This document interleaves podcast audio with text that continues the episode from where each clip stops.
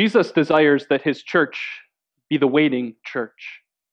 He desires that his church, the sum total of all believers of all time, be the church that waits in eager expectation for the culmination of all things. That day when Jesus, the risen and ascended Lord, the King of kings, the righteous judge, will return to enact the resurrection from the dead. Jesus desires that his church wait and eagerly wait for that day. And if Jesus desires that his church eagerly waits for that day, that that means you and I, as members of his church, are the ones who are eagerly waiting, right? The entire life of the Christian can be summed up as one that is lived between the now and the not yet. Let me explain what I mean. At this very moment, right now, we enjoy all of the benefits of the arrow pointing down love of God that He has poured out in our hearts. We enjoy the full and free forgiveness of sins. We enjoy a right relationship with our God. We enjoy the gospel, the very power of God that has so transformed us into new creatures, creatures who love to serve and worship God with our words and our actions, creatures who love to serve and worship God right here this morning with our worship and our praise.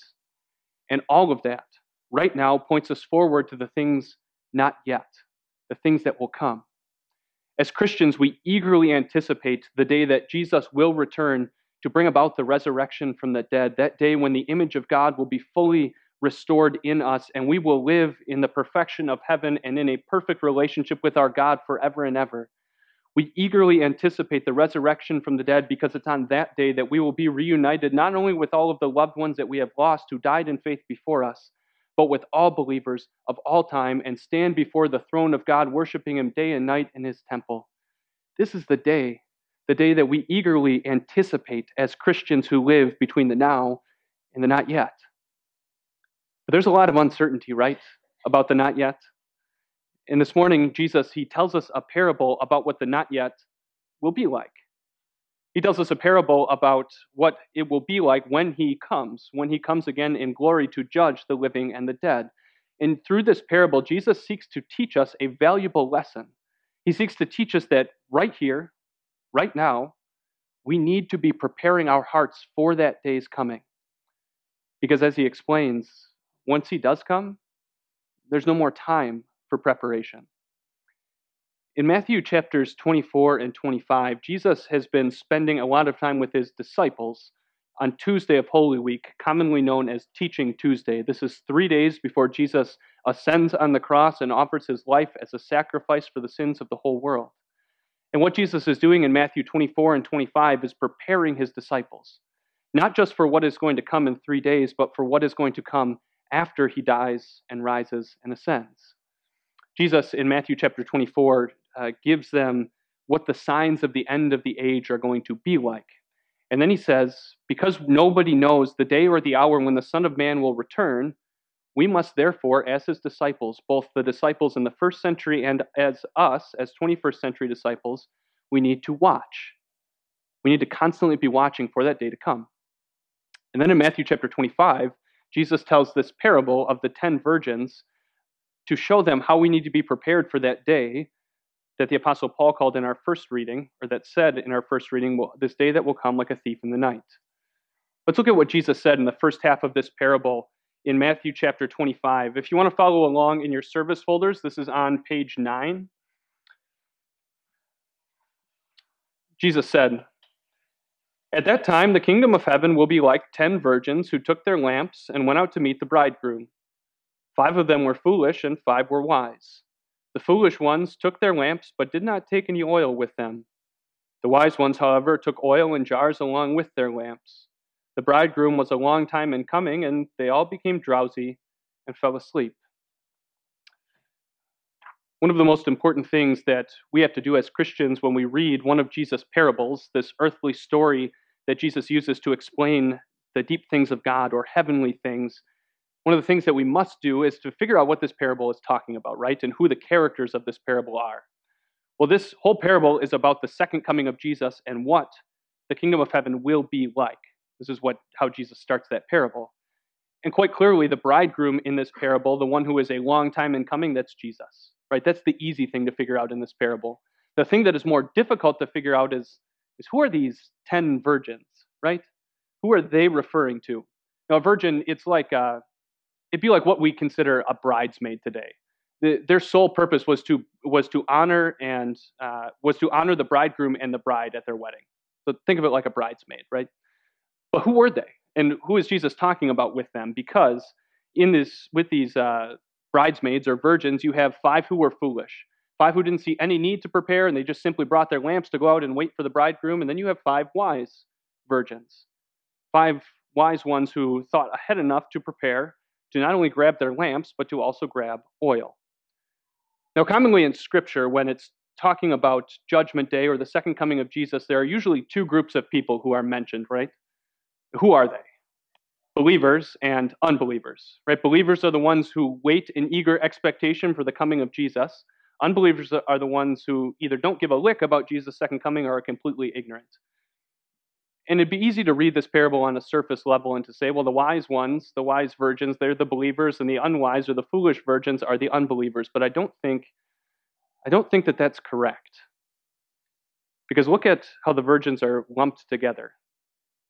When Jesus introduces them, there's just one group. And this group is altogether waiting for something, or rather, someone. For whom are they waiting? They're waiting for the bridegroom. They're waiting for Jesus to return. So in this parable, Jesus isn't addressing both believers and unbelievers, he is addressing believers. He's addressing Christians. He has all of you in mind when he tells this parable. And the point he is trying to get across is that when it comes to the last day, when it comes to his return, there will be a group of people, a group of Christians who are wise and who have faithfully prepared for the second coming. And there will be a group of people who are believers in this life who were not wise and who shirked their preparation and who in the end will be shut out.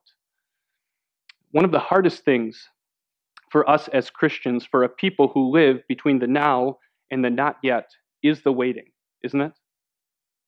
Don't we wish that we could know the day that Jesus is going to return? Don't you think that would help us in some way, shape, or form to know that this is the day when Jesus is going to come and this will help us in our preparation? But God doesn't like make us privy to that information. And so we must wait. But waiting can produce a whole lot of frustration, can't it? And I also think that waiting, if you let it, can cause some detrimental problems with your faith. Namely, waiting can cause, if you're not careful, a lazy and lethargic faith. And I see this lazy and lethargic faith um, manifesting itself in two different attitudes. The first attitude is, well, I don't really need to prepare right now. I can prepare later, maybe even the day that Jesus comes. That's when I'll start my preparation. I would call this spiritual procrastination. A spiritual procrastinator is the kind of person who knows the very way that God wants them to live, right? They know that God calls them to live as a redeemed, restored, forgiven child of God.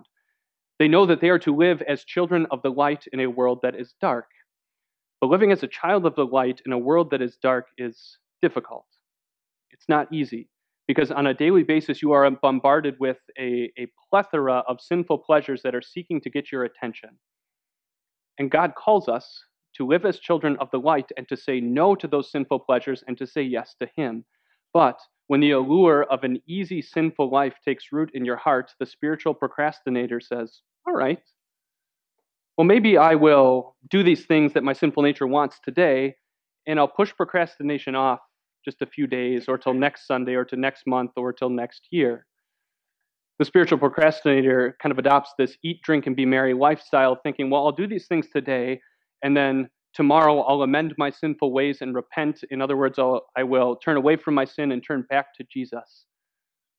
They look at this lifestyle that they are adopting as this very temporary thing, but the problem is that what starts out as temporary doesn't always stay temporary, and that procrastination that you kept kicking down the road keeps getting kicked further and further and further until it doesn't happen at all.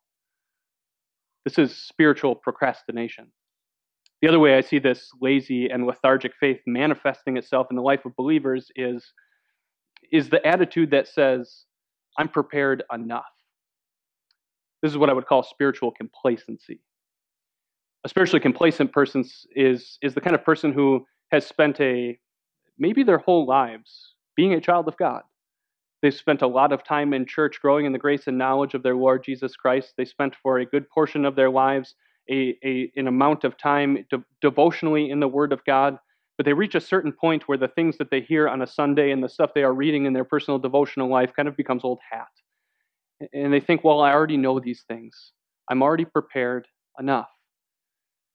But the problem is when you become spiritually complacent and you stop preparing, the things you already have stored up for yourself in your preparation, they become stale and old. And when, your faith, when you stop preparing your faith through regular access to the Word of God, well, your faith becomes stagnant. And when your faith becomes stagnant, it is no longer living and active. And when your faith is no longer living and active, then it is no longer growing. And when your faith to, ceases to grow, there are voids in the confines of your heart. And if your faith is not growing to fill those voids, well, then something, namely sin, will step in to fill them. This is what happens to a person who is spiritually complacent. And both to those who are spiritually complacent and those who are spiritual procrastinators, Jesus shows us what will happen on the last day. Look, at, look with me at what he says in the last half of this parable. Starting at verse 6 on page 9. At midnight, the cry rang out, Here's the bridegroom. Come out to meet him. Then all the virgins woke up and trimmed their lamps. The foolish ones said to the wise, Give us some of your oil, our lamps are going out. No, they replied, there may not be enough for both us and you. Instead, go to those who sell oil and buy some for yourselves. But while they were on their way to buy the oil, the bridegroom arrived. The virgins who were ready went in with him to the wedding banquet, and the door was shut. Later, the others also came.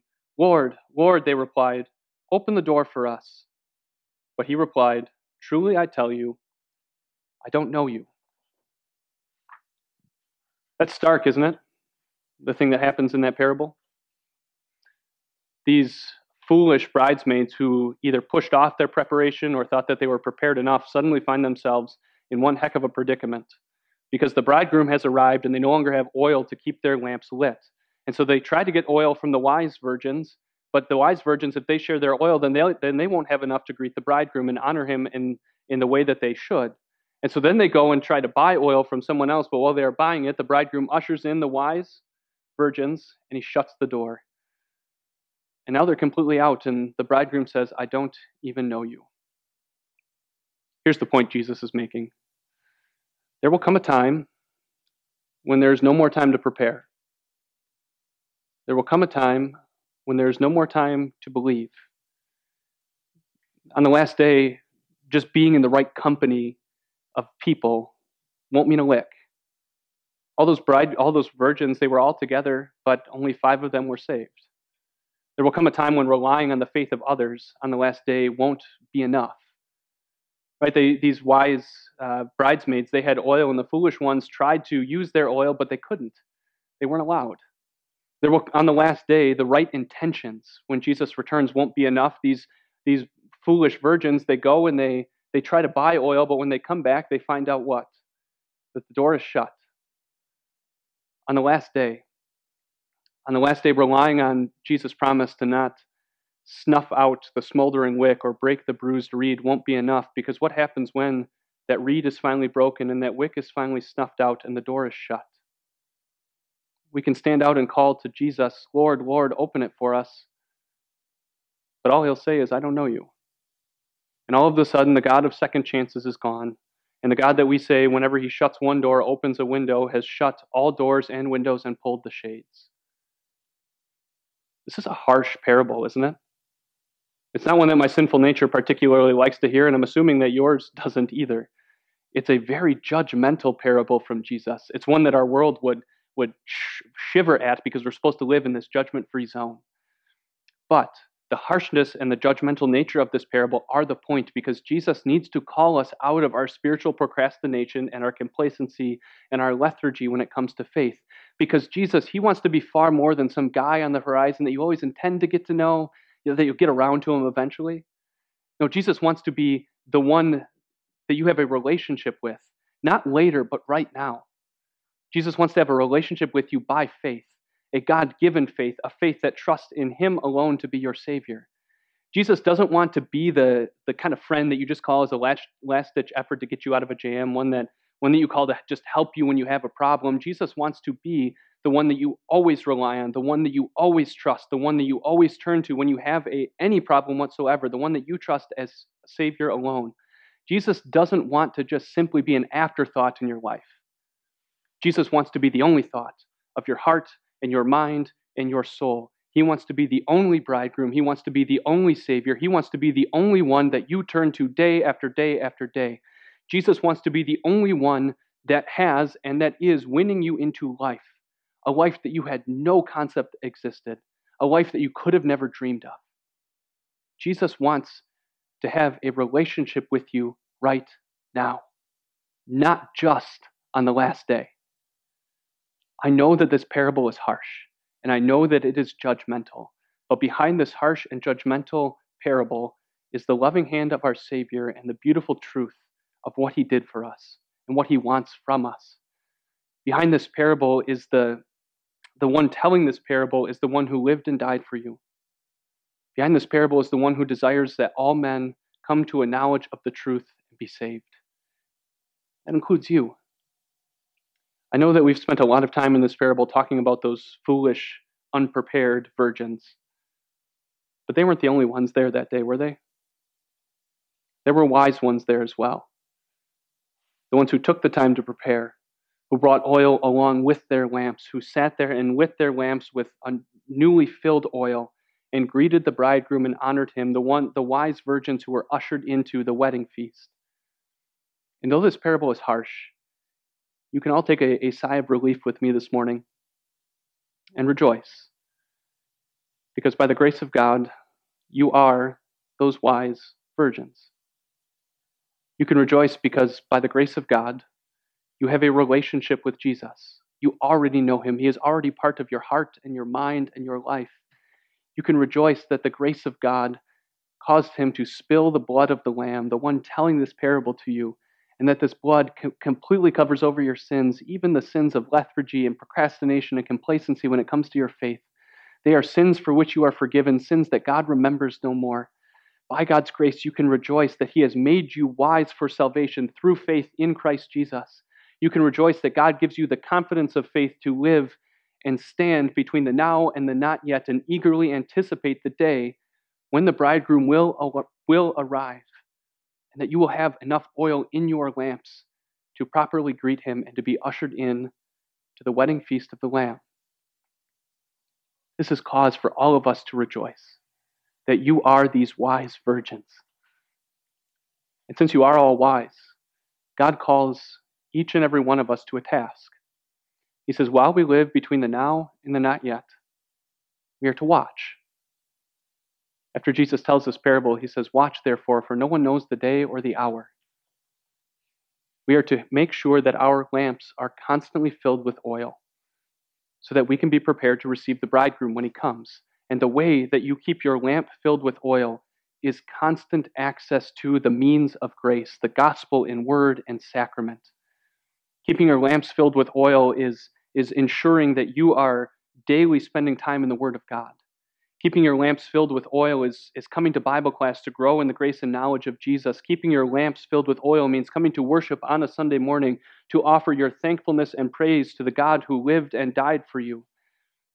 Keeping your lamps filled with oil is receiving the sacrament that we are about to take in a few minutes, in which Jesus gives you his body and blood, the things that won for you the forgiveness of sins and eternal life, and strengthens your faith and points you forward to that great feast that we will celebrate with Jesus.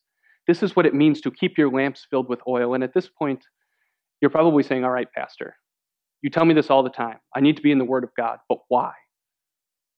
Well, I'll tell you why. Because the more time that you spend in the Word of God, the more convinced you are of the deep truths of God that He reveals there. The more time that you spend in the Word of God, the deeper your relationship with Jesus grows. And the deeper that your relationship with Jesus grows, the more fervent your daily walk with Jesus becomes. And the more fervent your daily walk with Jesus becomes, the more likely you are to be able to say no to sin and to say yes to Jesus. The more time that you spend in the Word of God, the more you are able to recognize the complete and utter brokenness of this world and that the world has absolutely nothing to offer you. and that even the things it tries to offer you pale in comparison to the joys and the perfect bliss of heaven that is waiting for you. It is through the Word of God. It is through the Word of God that God makes you wise. It is through the Word of God that your relationship with your Savior grows. It is through the Word of God that your God equips you to be a watcher. What a beautiful truth that is. Friends, with, with me, keep preparing. Keep preparing your hearts and keep watching because Jesus will come soon. Come quickly, Lord Jesus, and bring us home to be with you. Amen.